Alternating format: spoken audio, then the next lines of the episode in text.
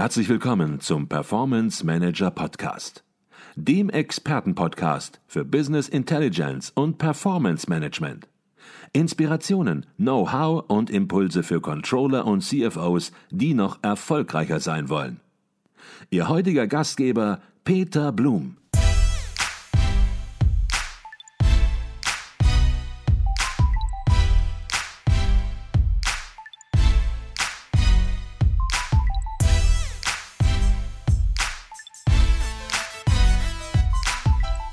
Sprechen wir darüber, über die Komponenten, die Sie jetzt in Europa oder in Deutschland produzieren lassen. Sie haben es eben schon angedeutet, so einfach ist es ja auch nicht. Es ist ja nicht so einfach zu sagen, die Überzüge über die Matratzen, ich glaube, die gehören auch dazu, die Sie wieder zurückgeholt haben, die lassen wir jetzt mal einfach woanders produzieren. Denn als Erste stellt sich ja die Frage, ja, wo denn? Und da haben Sie sicherlich dann auch entsprechend die Lieferanten scannen müssen. Sie hatten es eben schon angesprochen. Wie ist dieser Prozess des Scannens abgelaufen und auch dann der Entscheidung? Das ist ein schönes Beispiel, was Sie dort erwähnen. Also gerade das Thema der Stoffe und der Näherei. Das ist ein Klassiker. Man muss sagen, wir haben über Jahre Textilienindustrie mal allgemein ausgelagert. Hatte was mit Lohnkosten zu tun, ist ein sehr lohnkostenintensiver Bereich.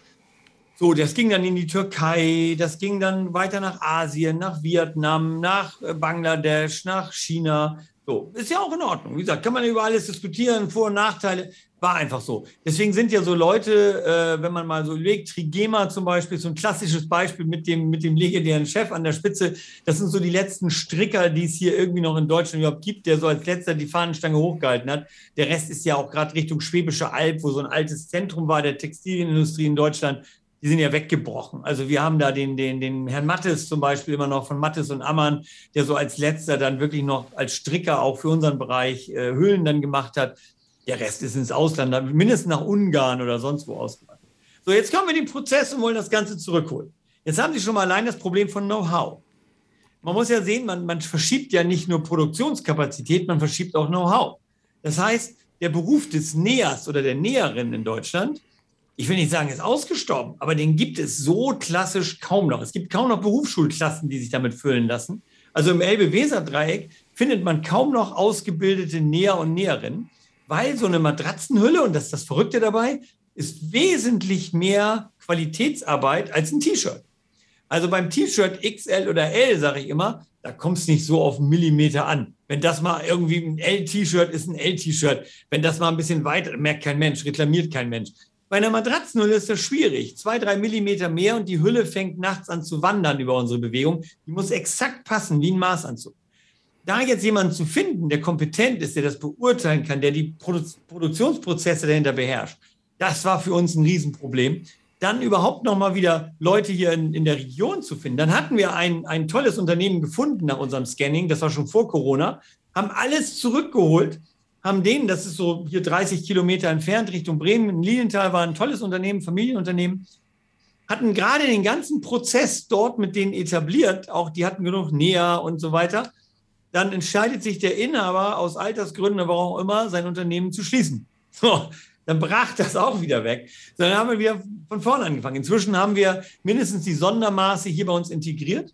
Es ist aber natürlich echt so eine Schwierigkeit. Also Sie müssen dafür schon Kapazitäten in Bezug auf Know-how, Mitarbeitern, was auch immer bereitstellen. Das machen Sie mal nicht so mit über Nacht mit Fingerschnipsen. Ach, dann nähen wir jetzt mal wieder selbst oder so. Wir haben dann eine Näherei gefunden, die für uns in Deutschland näht. Das war jetzt für uns der Vorteil, auch in der Corona-Zeit. Da kannst du auch mal schnell, ich sag mal, einen Transporter hinschicken, wenn das mal doch mal wieder länger gedauert hat. Weil wir hatten zum Beispiel, da war plötzlich irgendein Faden, ein Garn nicht mehr zu kriegen aus Holland. Ich weiß nicht, warum in der Corona-Zeit. Die hatten irgendwie Lockdown und hatten, ne, das war ja so dieses Thema im Übergang dann. Dann kannst du aber zur Not mal einen Transporter hinschicken. Das sind so 2 Stunden von hier, wo die sitzen. Holst den Kram da ab, fährst wieder zurück und kannst weiter produzieren. Also das ist gerade dieses Stoffthema macht diese ganze Komplexität, macht das klar. Und es ist eben nicht so wie in Talkshows manchmal so ein Schwarz-Weiß-Ding. Das ist, also man sagt ja immer so schön im Deutschen, der Teufel liegt im Detail. Und gerade bei diesen Fragen ist der Teufel riesengroß in diesen Details. Also das ist wirklich eine komplexe Struktur, die wir uns natürlich auch über Jahrzehnte angearbeitet haben. Und da stelle ich mich jetzt nicht einfach hin und sage über Nacht, so, dann nehmen wir mal die Hüllen in Bremervörde. was uns geholfen hat, das ist vielleicht auch nochmal so vielleicht eine interessante Information für Ihre Hörer, was uns zum Beispiel geholfen hat, ist zum Beispiel die 2015er Flüchtlingswelle. Nämlich in Syrien ist der Beruf des Nähers, gerade auch für Männer, noch ein hoch angesehener Lehrberuf in Syrien. Also so hat unsere gesamte Industrie, ich kenne das von allen Industriekollegen, haben irgendwo Syrer dann irgendwann beschäftigt, weil die hatten Spaß auf Nähen, die konnten nähen, die hatten verstanden was davon. Da haben wir wirklich einen Know-how-Transfer bekommen. Und das ist zumindest mal ein positiver Aspekt von dem, was da so an Drama, auch an menschlichen Drama natürlich dahinter steckt. Aber das war, wo wir merkten, oh, guck mal, da kommt jetzt Kompetenz ins Land, sozusagen für etwas, was wir hier nicht mehr haben. Mhm. Und Sie hatten Trigema angesprochen und an diesem Beispiel, Sie hatten gesagt, dieses ganze Thema, der Komplex ist im Grunde ein Klassiker. Da sieht man auch, dass es ein Klassiker ist, weil auch diese Zulieferer, von denen Sie gerade gesprochen haben in Deutschland, die sind ja auch externen Einflüssen ausgesetzt. Gerade bei Trigema hört man, dass Energiekosten explodiert sind, um 400% gestiegen sind. Das heißt, die gesamte Kalkulation dort gerät ja auch durcheinander. Durcheinander ist schon fast ein bisschen zu positiv formuliert. Der Eigentümer von Trigema, der ja auch allseits bekannt ist, auch in Talkshows unterwegs ist, Wolfgang Grupp, sagt, wenn das so weitergeht, dann müssen wir unseren Betrieb schließen, weil es einfach betriebswirtschaftlich sich nicht mehr rechnet. Und darüber hinaus, Sie hatten es angedeutet, sind ja diese Zulieferer nicht lokal auf Baumwollfeldern in Deutschland unterwegs, sondern auch wieder in internationalen Verflechtungen unterwegs und ja, möglicherweise auch eben in Importbeziehungen, die mit Knappheit entsprechend oder in Logistikproblemen unterwegs sind, betroffen. Also von daher so einfach, wie man es sich manchmal vorstellt, im Sinne von, Sie hatten es am Anfang gesagt, holen Sie doch alles zurück nach Deutschland. So einfach kann man, glaube ich, einen Strich drunter machen, ist es definitiv nicht, selbst wenn man guten Willen hat und sagt, ja, würden wir machen. Aber dadurch löst man auch eben nicht alle Probleme mal so eben salopp weg. Absolut, absolut. Bin ich voll bei Ihnen. Und ich glaube, das ist auch etwas, was mich manchmal, ohne jetzt hier in diesem Talk zu politisch, wenn man auch ärgert in dieser politischen Diskussion, weil da wird eine Vereinfachung betrieben und auch sowas wie, als wenn Unternehmen so etwas wären, die morgens einfach mal entscheiden, dass die Welt jetzt anders ist. Also ich bin ja immer für Veränderungen offen, aber man muss auch eben akzeptieren, Dinge brauchen manchmal auch Zeit. Das braucht auch Jahre Zeit, also seien wir ehrlich. Also wir haben beispielsweise jetzt ein großes Projekt mit einem amerikanischen Konzern laufen im Bereich der Offshore-Windenergie.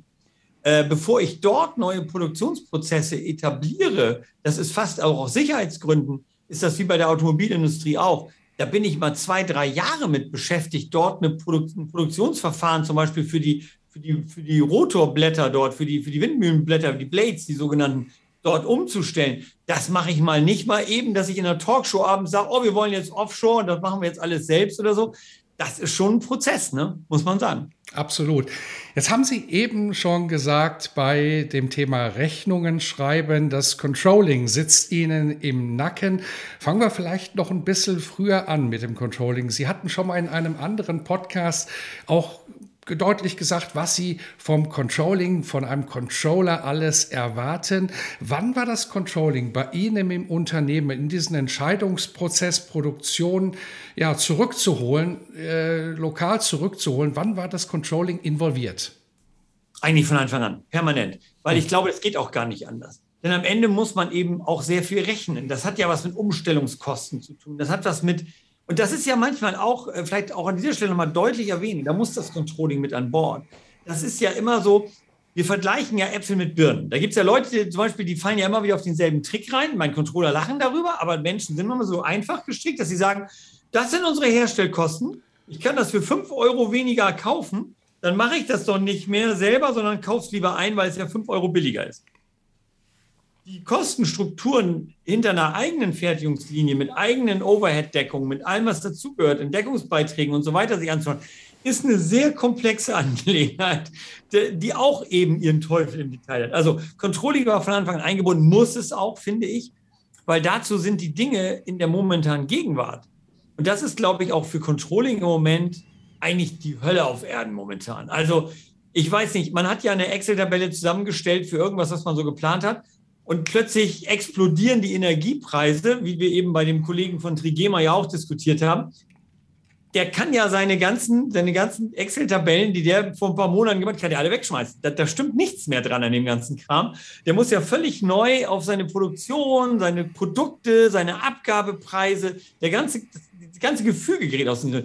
Ich bei Lattoflex habe dasselbe Problem und deswegen ist Controlling gerade unser Dauerbegleiter. Ist ja, wir haben traditionell bei Lattoflex einmal im Jahr eine neue Preisliste. Immer im Januar. Das hat sich mal so ergeben. Da gibt es immer die Kölner Möbelmesse. Immer zur Möbelmesse gibt es neue Preise. Das gibt es schon seit 1957. Im letzten Jahr mit zum ersten Mal, ich glaube seit den 70er Jahren, seit diesem Inflationsschock in den 70er Jahren, haben wir zum ersten Mal letzten Sommer eine zweite Preisliste rausgeben müssen. Und jetzt eine ganz konkrete Frage. Kommen wir mit unserer Plankalkulation aus dem Dezember jetzt noch durchs Jahr? Das ist jetzt ja eine spannende Frage. Und nächste Frage, es kann ja sein, dass es jetzt so einen kleinen Peak gibt. Wie geht denn das Ganze jetzt übers Jahr weiter? Weil neue Preislisten bedeuten für mich, das ist ein Riesenprozess. Wir haben 12.000 Varianten in unserer Standardpreisliste. Da sitzt eine Mitarbeiterin eine Woche und macht den ganzen Tag nichts anderes und nochmal eine Mitarbeiterin korrigiert die nochmal, damit da auch ja kein Fehler reinläuft. Für 12.000 Varianten, dass das auch fehlerleicht durchgeht, ist ein riesen Action für mich. Da müssen Preislisten gedruckt werden für den Handel, weil das geht nicht digital, sondern die haben das natürlich in irgendeiner Mappe, wenn sie mit einem Beratungsgespräch irgendwie beim Kunden am Bett stehen, wollen die in irgendeinem Prospekt gucken und sagen, hier ist der Preis, da steht er. So, jetzt die große Frage, komme ich damit jetzt durch? Oder muss ich jetzt schon mal überlegen, dass ich vielleicht in 2-3 Monaten eine neue Preisliste mache für den Rest des Jahres? Und wenn ja, was steht da drin in dieser neuen Preisliste? Also ich glaube, damit ist die ganze Komplexität von Controlling sehr gut beschrieben. Also das ist ein harter Job gerade. Und ich habe ich habe großes Mitgefühl, muss ich sagen, für alle Controller dieser Erde, weil es einfach, es ist haarig, weil man findet ja kaum noch einen Nagel an der Wand, wo man was hinhängen kann, ne? Wenn ich das richtig verstehe, Sie sehen im Grunde genommen verschiedene Themen. Auf der einen Seite, wie man das so allgemein sagt, in volatilen Umfeldern, wo sich im Grunde genommen morgen schon anders geändert hat im Vergleich zu gestern.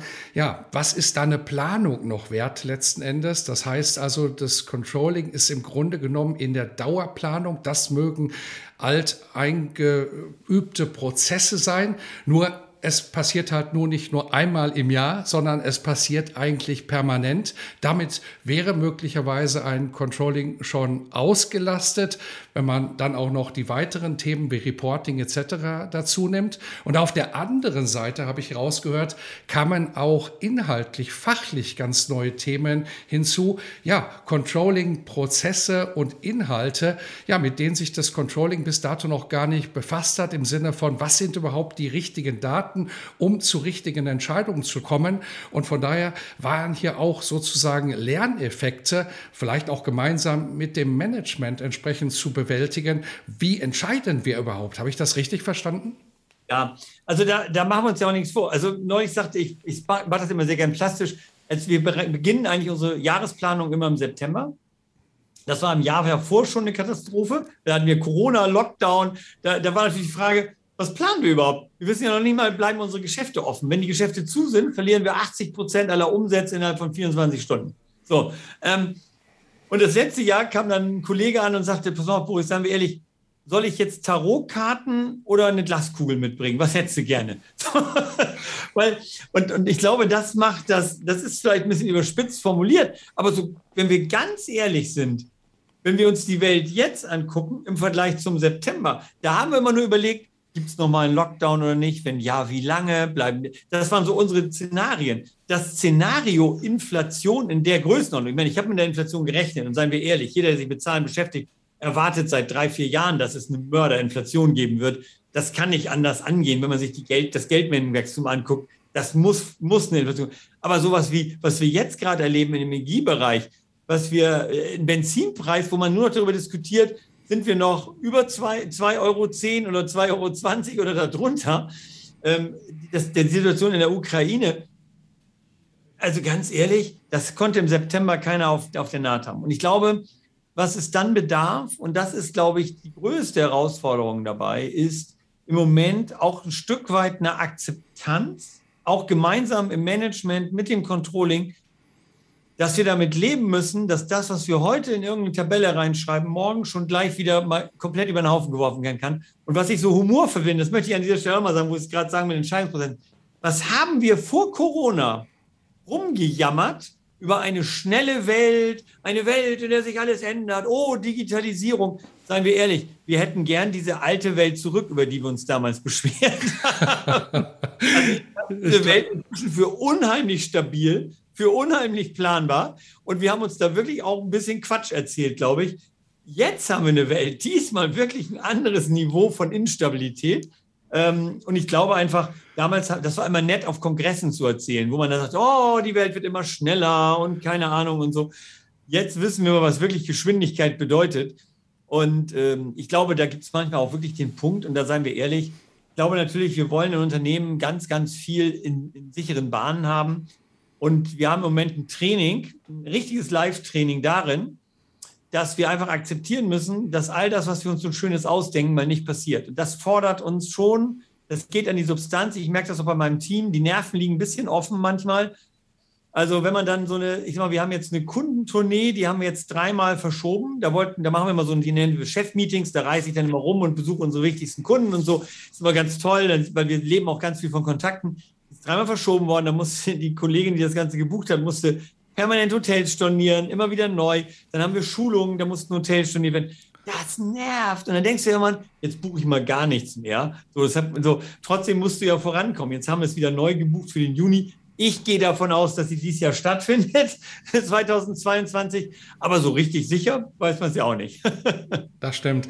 Ich glaube, da haben Sie absolut recht. Was vorher als ja alles schnelllebig und unsicher gegolten hat, das kann man eigentlich jetzt wirklich als stabile Verhältnisse bezeichnen. Das hat sich kolossal gewandelt.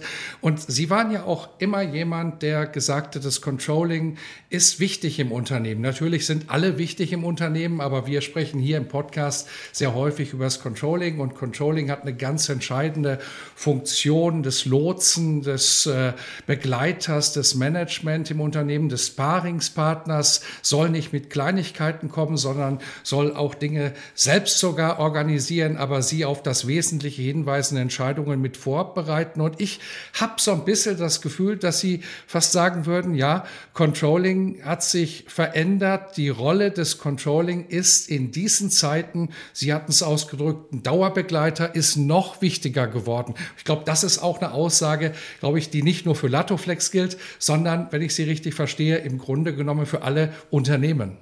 Ja, also ich glaube, dass also man muss ja sehen, also am Ende ist es ja relativ simpel. Als Unternehmer, und ich nehme jetzt mal ein unternehmergeführtes Unternehmen, also wo jemand da oben sitzt, dem das Ganze auch noch gehört und der das entscheidet, so die klassische Unternehmerstruktur.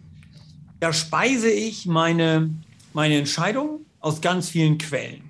So, meine These ist, ich glaube, gute Unternehmer müssen an bestimmten Stellen auch, ich sage es jetzt mal auch, ruhig in diesem Podcast Controlling manchmal, ich sage mal nicht ignorieren, aber auch relativieren.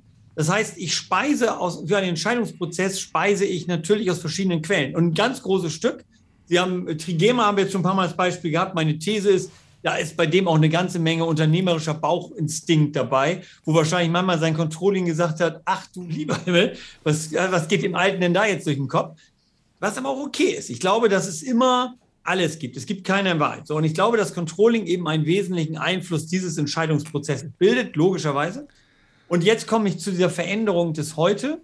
Ich glaube, dass der Einfluss des Controllings, und ich würde es erweitern im Bereich des Finanzmarketings oder wie immer man das nennen möchte, stärker geworden ist. Das hängt mit bestimmten Strukturen ab, die wir heute in Banken und Finanzierungsfragen vorfinden, die für Unternehmer eigentlich unerlich nervig geworden sind. Also mein Vater, sage ich ganz deutlich, der springt im Dreieck, wenn der sieht, was wir heute so ableisten müssen. Der denkt, ihr seid ja alle nicht ganz dicht, das ist doch mein Unternehmen hier. So, und hat er recht, ich gebe ihm aus tiefster Seele recht, ich verstehe ihn auch.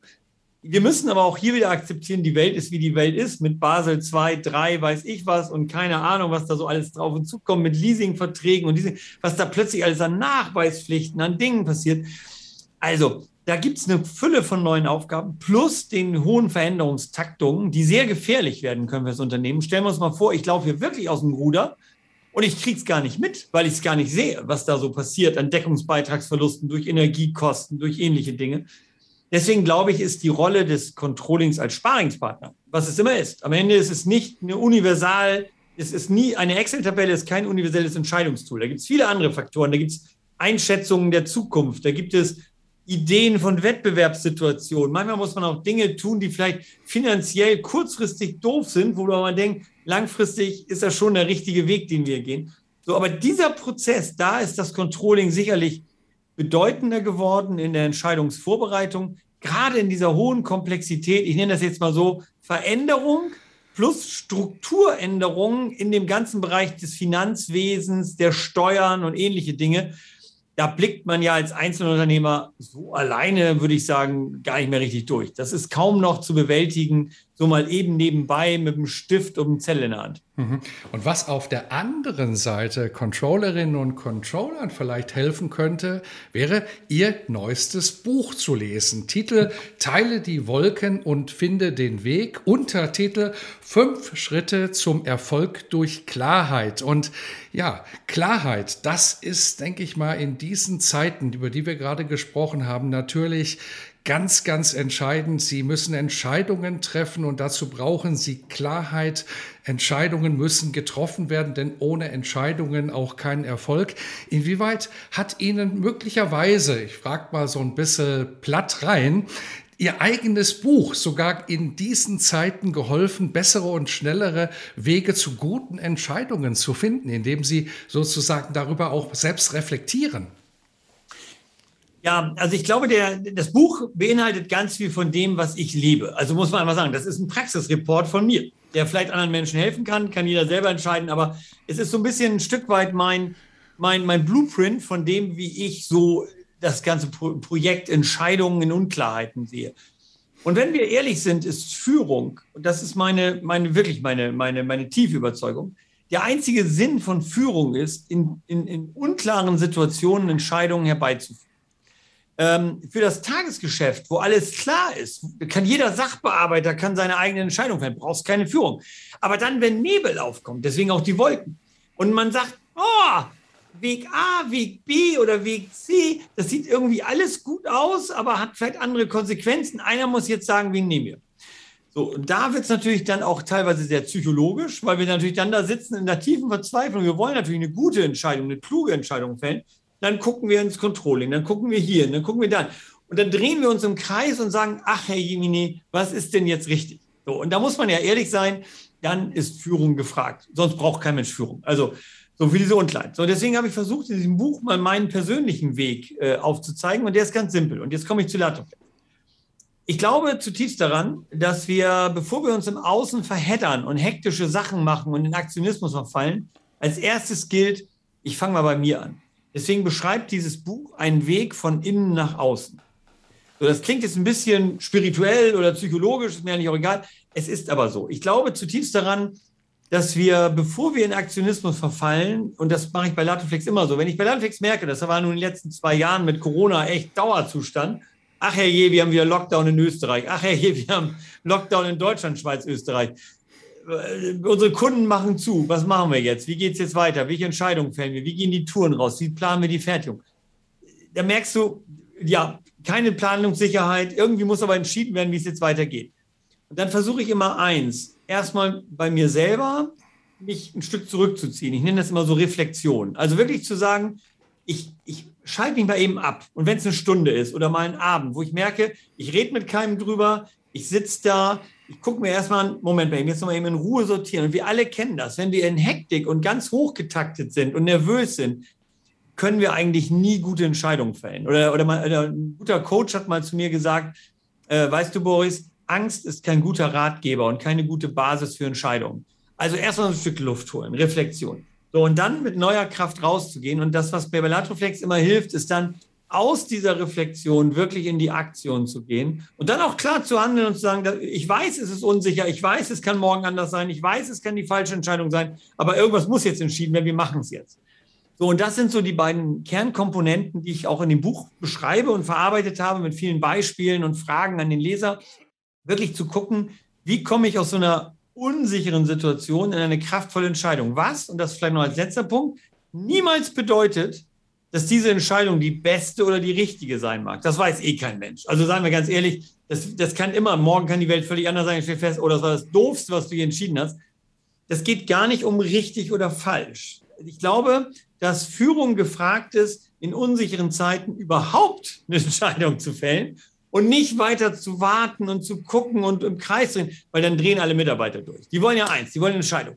Selbst wenn ich mich in einer Woche hinstellen muss und sagen muss, Leute, vor einer Woche habe ich das entschieden, das war eine blöde Idee, jetzt haben wir mit dem Lieferanten Ärger, wir müssen noch mal neu aufgucken. Das kann sein, aber es muss eine Entscheidung her. Ansonsten wabbelt die Energie so und alle sitzen da und sagen, ja, was denn jetzt? Wohin steuert jetzt unser Schiff? Und das ist, glaube ich, so drei Kernideen aus meinem Buch. Ich glaube, da ist auch eine ganz, ganz wichtige Message drin. Ob eine Entscheidung richtig oder falsch war oder ist, klar, das sieht man immer im Nachhinein. Und natürlich gibt es im Nachhinein immer genug Leute, die sagen, ich habe schon immer gesagt, das war doch klar, die aber in der Situation sich zurückgehalten haben und eben keine Entscheidung getroffen haben.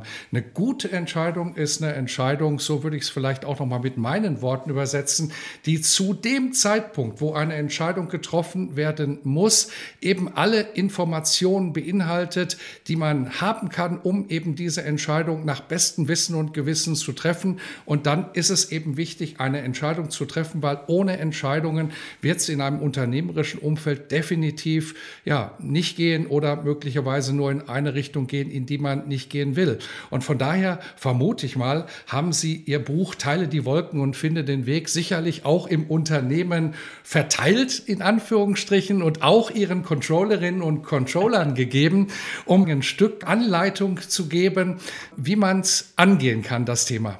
Ich würde eher von einer Inspiration sprechen. Also ich glaube, ich würde niemals sagen, dass ich also nun die Weisheit mit Löffeln gefressen habe. Ich nenne es einfach eine Gedankeninspiration. Und ich glaube, und das haben Sie eben ganz schön formuliert, ich glaube, dass wir einfach mal reflektieren dürfen über das Thema der richtigen Entscheidung, weil das steht uns fast immer im Weg. Die Hauptblockade, finde ich immer wieder bei Menschen, ist die Unsicherung, ich möchte gern die richtige Entscheidung fällen.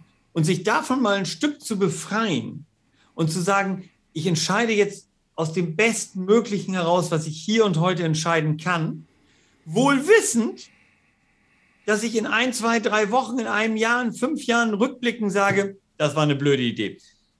Damit einfach mal bewusst umzugehen, weil, und das ist meine These, es gibt für dieses Dilemma, nenne ich es mal, keine Lösung.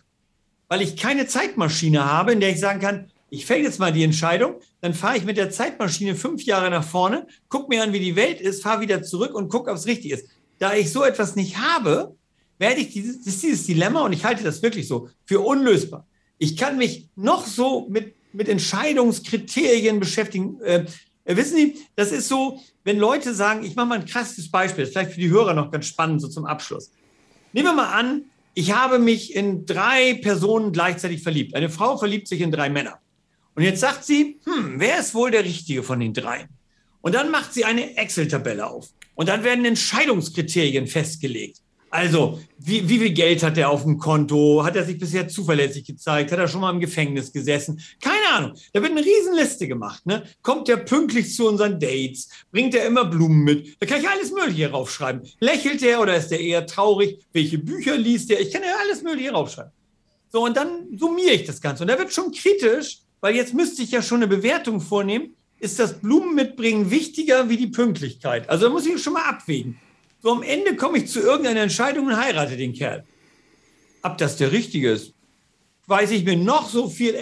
Ich kann Bücher schreiben über jeden Einzelnen, weiß ich immer noch nicht. Wer weiß, wie der sich in 5 Jahren weiterentwickelt, was da sein wird. Vielleicht kriegt er eine schwere Depression, kündigt und lebt in der Höhle. Wer weiß das schon? So, und von daher glaube ich, mein Hauptappell in diesem Buch an die Menschen, befreit euch mal von diesem Irrglauben, es gibt hier und jetzt eine richtige Entscheidung. Ich glaube, es gibt eine kluge Entscheidung, es gibt etwas, wo man sagen kann, mit allem Herzen, mit allem Verstand, mit allem, was wir haben, das ist der richtige Punkt. Mehr können wir gar nicht tun und wenn es falsch ist, ist es falsch und dann ist das einfach so, weil wir das Dilemma nicht lösen können und wir werden es nicht dadurch lösen, dass wir zögern. Also das ist so. Teile die Wolken und finde den Weg, 5 Schritte zum Erfolg durch Klarheit, im Campus Verlag erschienen. Ein Buch, mit dem, ja, wie er es ausgedrückt hat, Boris Thomas inspirieren möchte. Aber jetzt möchten wir natürlich auch noch erfahren, Herr Thomas, wodurch Sie inspiriert worden sind, möglicherweise in der letzten Zeit. Gab es da möglicherweise ein Buch oder ein Hörbuch, ein Video, wo Sie sagen, Mensch, das hat mich ja etwas inspiriert, nach vorne gebracht, und ja, das möchte ich öffentlich machen, weil das hilft vielleicht auch anderen? Also ganz klares Ja. Also ich lese viel, muss ich sagen. Ich bin also ein Vielleser. Ich liebe Bücher, wirklich ohne Ende. Es gibt also keinen Zeitpunkt meines Lebens, wo ich nicht gelesen habe. Es gibt allerdings ein Buch aus den letzten Wochen, das mich tief berührt hat und tief begeistert hat. Und ich glaube, dass das auch hier im Publikum richtig gut ankommt. Und zwar von Ray Dalio. Das ist ja dieser Hedgefondsmanager, der hat ja dieses Buch über Prinzipien geschrieben, Principles. Ein lesenswertes Buch, war sein Erstlingswerk. Hat dann im letzten Jahr ein sehr gut recherchiertes Buch über die Schuldenkrise weltweit geschrieben. Und sein drittes Buch jetzt erscheint, es gibt im Moment nur auf Englisch, ich habe es auf Englisch gelesen, erscheint, meine ich, im Mai irgendwann auf Deutsch, schon übersetzt, Gott sei Dank. Ich halte das für eines der wichtigsten Bücher, die man momentan überhaupt lesen kann. Ray Dalio hat dort drin mit, ich glaube, 30 oder 40 Universitäten weltweit, inklusive Shanghai und ich weiß nicht, hat der riesen Datenmengen zusammengetragen. Ich glaube, 80 Kriterien, hat Länder und Kulturen der Erde über 80 Kriterien ausgewertet und hat ein Buch geschrieben. Ich habe den Titel, kriege ich jetzt nicht gerade mehr zusammen. Das heißt so viel wie, es geht um eine neue Weltordnung, New World Order. Findet man aber sofort, Ray Dalio eingeben, dann findet man bei Amazon sofort New World Order, irgendwie Changing Times and New World Order, so heißt das Ding. Ein sensationelles Buch. Unglaublich basiert. Es gibt auf YouTube, kann ich deutlich sagen, muss man sich unbedingt angucken, ein 40-Minuten-Video dazu, zu dem Buch, das Ray Dalio auch selber bespricht, wo er sozusagen die Zusammenfassung seines Buches bringt. Also es ist verblüffend, das zu lesen, teilweise für uns Europäer ein bisschen erschreckend, weil er eben den Aufstieg Chinas und so weiter auch behandelt und eben diesen Zyklenwechsel von langen Zyklen hat er dort beschrieben. Und es ist schon erschreckend, mit welcher Gründlichkeit er das macht. Er hat als Tabellenband zu diesem Buch, weil es wirklich auf Fakten basiert, sehr, sehr gutes Buch, hat er eine extra Internetseite geschaltet, wo man sämtliche seiner Tabellen, 80 Kriterien, was auch immer, alles einzeln noch recherchieren kann, wenn er also tiefer einsteigen will. Sein Buch an sich ist schon eine harte Denkaufgabe, muss man sagen. Es ist keine einfache Lektüre. Es ist aber auch, wenn man das YouTube-Video sieht, also das hat mich schon fasziniert in der Brillanz, der Logik, in der Klarheit des Denkens. Und hat für uns Europäer ein paar erschreckende Konsequenzen, weil wir müssen aber feststellen, wir werden in den nächsten 100 Jahren nicht mehr Nabel der Welt sein. Das ist mal ganz sicher, ob wir das wollen oder nicht. Was immer das für unser Leben bedeutet, kann ja jeder für sich selber ausmachen. Aber dieses Ray Dalio-Buch finde ich schon sehr, sehr nachdenkenswert. Hat mich wirklich also zum Nachdenken gebracht, muss ich wirklich sagen.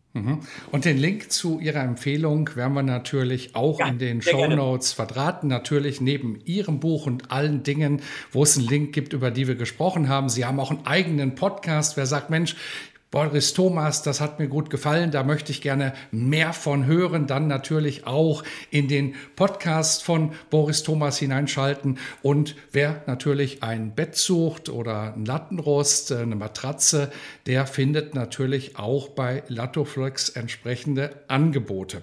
Das war Boris Thomas, Geschäftsführer von Lattoflex. Wir haben es über das Unternehmen gesprochen, die aktuellen Themen, die im Unternehmen Lattoflex eine Rolle spielen, aber auch über das neueste Buch von Boris Thomas. Herr Thomas, alles Gute für Ihr Unternehmen und natürlich auch für Ihr Buch. Herzlichen Dank für den Podcast. Vielen lieben Dank. Liebe Grüße hier an die Zuhörer.